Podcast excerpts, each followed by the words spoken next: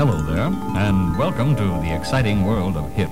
This is a new departure in language instruction for English speaking people who want to talk to and be understood by jazz musicians, hipsters, beatniks, juvenile delinquents, and the criminal fringe.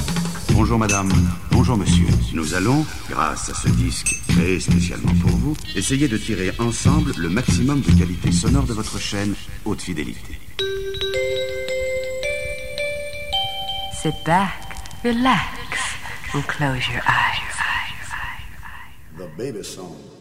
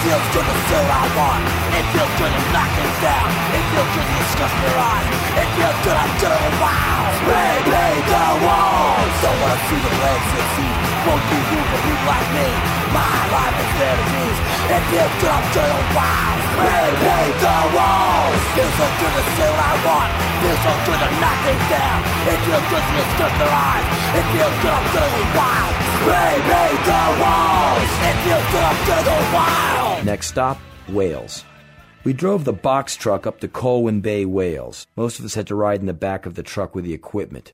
We couldn't see out and it was freezing back there, but that was the deal. It was not an assuring thought of Dukowski up front driving on the wrong side of the road. If any bad was to befall us, at least we would never see it coming. We load into this freezing hall that's above the water. The Nig Heist went on first. The Nig Heist was a band made up of mugger, black flag types, and any road crew we could find. The evening's lineup included Ian on bass and Spot on guitar. I think Dez played drums. They played and people loved them and covered them with spit and beer. Poor Mugger. He just scored that nice sweater from good old Jimmy Pursey and made the mistake of playing in it. By the time their short set was over, the sweater was covered with saliva and beer. I think he threw it out. So finally, we get to play. We're having a great old time, and the audience is cool, and we're right in the middle of a song called Padded Cell, and the song just kind of falls over. And I look to Greg to see what's going on, and he's holding his head, and there's blood streaming down his face. I ask him what the hell happened, and he says he got hit with a bullet.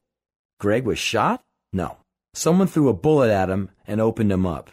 I looked up right in time to see a pint mug smash against the wall over the drum riser. Time to leave. End of show. After that, we're sitting backstage wondering what the fuck we're going to do. This kid named Fred comes backstage to talk to us. I asked him why someone threw the bullet at Greg.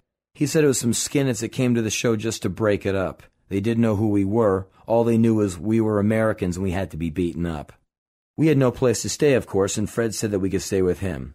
We drove the truck up to his parents' place and find out it's a small house. Mugger quickly scams on the guy's sister. He's in. A few of the others quickly run in. There's no more room. I go out to the truck with Chuck. I try to go to sleep in the back of the truck with my trench coat as a blanket. At some point, I did fall asleep. I remember getting up in the morning and seeing frozen condensation drops on the ceiling of the truck, and Dukowski sleeping away in his sleeping bag that he had been smart enough to bring. He looked so peaceful and happy sleeping there that I wanted to slug him. Eventually, we got up and left for Preston, England. So we get to Preston and find out that it's depressing and freezing. Hours later, playing in this small, freezing dump. The nightly skinhead confrontation happened. They came backstage and tried to fuck us up. I remember Dukowski knocking one of them hard with his bass and Ian dealing on one. I think I got in a couple of shots as well. They were thrown out by the security, a single black man with a heavy accent. We kept playing and finished the set. After the set, we had to stay inside because the skinheads were outside waiting for us. We figured that since we had no place to go, we might as well stay inside and let them freeze. I was hoping that they would be so stupid that they would stay out there and freeze to death and that would be the end of it. We hung out with this old man who was really drunk. He sang songs and we all sang along with him even though we didn't know any of the words. Finally, the skinheads left, but before they did, they ripped off the mirrors of the truck and kicked in the sides. Hey, it was a rental, who gives a fuck? A few days later, we were to drive to Leeds to play the Christmas on Earth festival. It was a ton of bands with the headliners being the damned. We got there early and had nothing to do all day except hang out and watch the endless run of horrible bands. Ian and I got in a brief food fight with Captain Sensible. A lot of the bands were showing up without equipment. Stupidly, we were lending our rented gear to them. GBH used our stuff and later slagged us off in the press. The Anti-Nowhere League used our stuff as well. Somewhere in there we got to play. The stagehands were yelling at us to hurry up. We got out there with no sound check, and the first note Chuck hits, he breaks his big string. Somehow we get it together and we play a set. I don't remember much except Ian coming on stage and saying, Hey man, don't take the brown acid, man. It's a bummer, man. Hey man, there's been a baby born out there. I think we're gonna name it Sid. Far out, man. A la Woodstock. I don't know how many of these stupid punkers got it, but we sure were laughing looking out at these 3,000 clones. We finished the last song and no one did anything. They didn't even hurl abuse. I swear I could hear leather jackets being zipped up all the way at the back. After our set was over, it was time for the punk rock star bands to play. The ones that you had traveled on a train from who the hell knows where and stood in piss and water hours to see. Vice Squad, the band fronted by Becky Bondage, played. They played their single two times. The band was pathetic. Chelsea went out there next, milking it for what it was worth. It was high comedy to listen to the ridiculous things that was coming out of the singer's mouth. This is the greatest thing since 77. Incredible. The UK subs, on the other hand, were great. They rocked the place. I didn't see how a crowd like that would be into something with that much energy. Before the damned went on, I walked through the audience back towards the toilets. It was a mess. People passed out asleep in three inches of water. The men's room was trashed with a few inches of piss and water on the floor. It looked like a war zone. People were all over the place, all messed up. Puke everywhere. Punk rock! Excellent! The damned played and were great. I knew they would be anyway. This is where the story gets good. The trunk rental company came and repossessed our truck from the parking lot.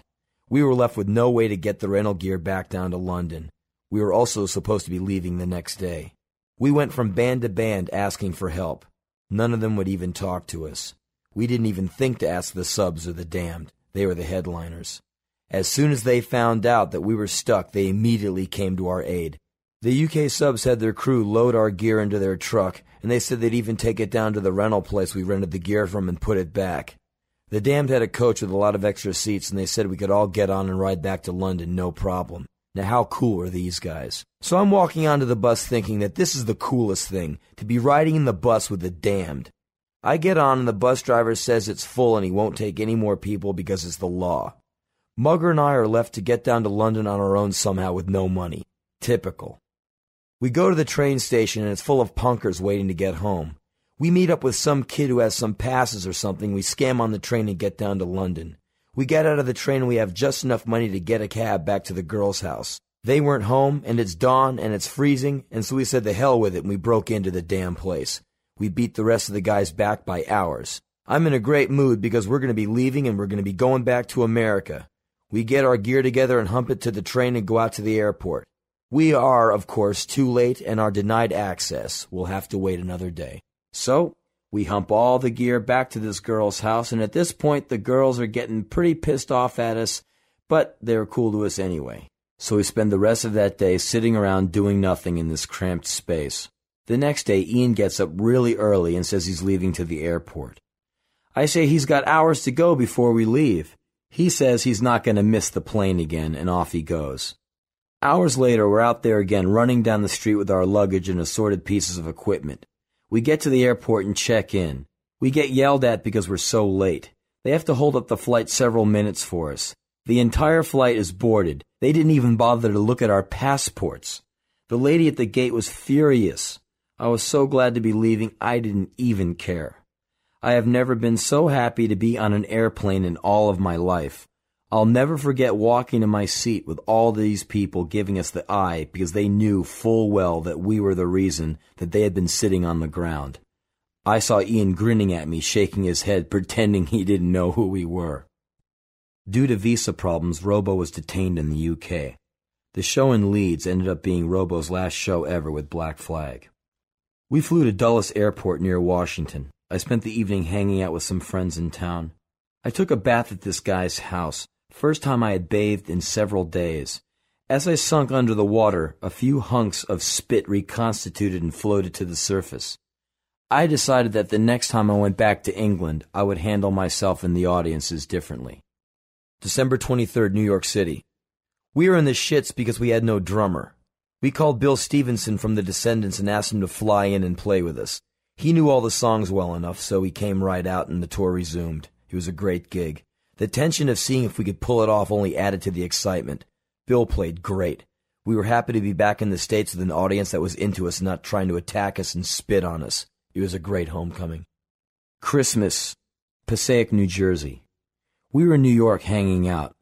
I think we were staying in the place on Avenue A where the Bad Brains had recorded their ROIR sessions. The Necros were in town and told us they were going to Lodi, New Jersey to hang out with the Misfits. We went along to see the show. We ended up being the opening band. It was so cool. The Misfits were so great that night, so were the Necros. It was one of those nights that you know you're never going to forget. New York. the Peppermint Lounge. It was cool to play on the stage where I first saw Black Flag. They made us go on at some obscene hour in the morning. I remember when we loaded out, the sun was coming up. Chicago, Illinois. We played two sets with Hüsker Dü. They were amazing, as you would expect. It was a good night. It was so cold outside when we loaded out after the show. Most of us were still wet from playing. The best was yet to come. We had a show in L.A. in less than two days. We hauled ass across the country, sometimes not even stopping to use the bathroom. You went right out the window. We would stop at gas stations and get food in small stores and then get back in the van and go. New Year's, Los Angeles. I don't know how we did it, but we did it. We pulled into the Olympic Auditorium in time for a late sound check. It was a wild show. The Blasters played before us. In my mind, they were a great band that not enough people ever found out about. Bill Bateman is one of the best drummers there is, and then, of course, there was the Alvin Brothers. A lot of talent for one band. I thought we played well. It was a great feeling to have gone all over the place and to have made it back. I felt more legitimate with a real tour under my belt. What I didn't know was the heavy shit was still yet to come. Hours after the gig, I was on the floor of SST trying to get to sleep. I was glad it was over, but when I found out that Bill had a Descendents gig up in San Francisco the next night, I remember feeling jealous that he was going to get to play and I wasn't. I was hooked. We came back to Los Angeles in late July and got ready to go out again in September. The tour was aborted in Canada due to the cartilage in my right knee falling apart.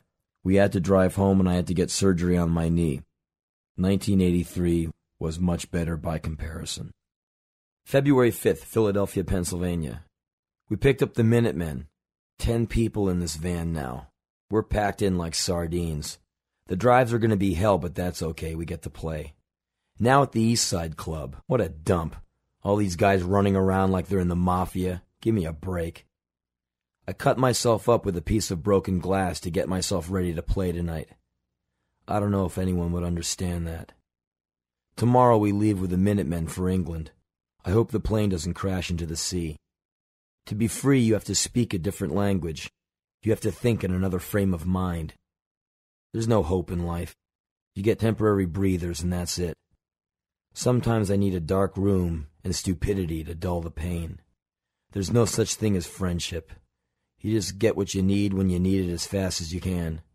The only reason that people give is so they can take later on. I went walking, ended up in front of a 7 Eleven. I saw an old woman huddled in front. That'll be a tough one to deal with, a place to sleep without freezing to death. This is a cold place. No one lives here. They just die. People are disgusting. So tough, so mean, so scared. I can speak some of their language, but I can't translate it to save my life. I walked along the street and looked into the windows of all these bars, all the people inside staring off into space. What a lost place we're stuck in. February 7th, London.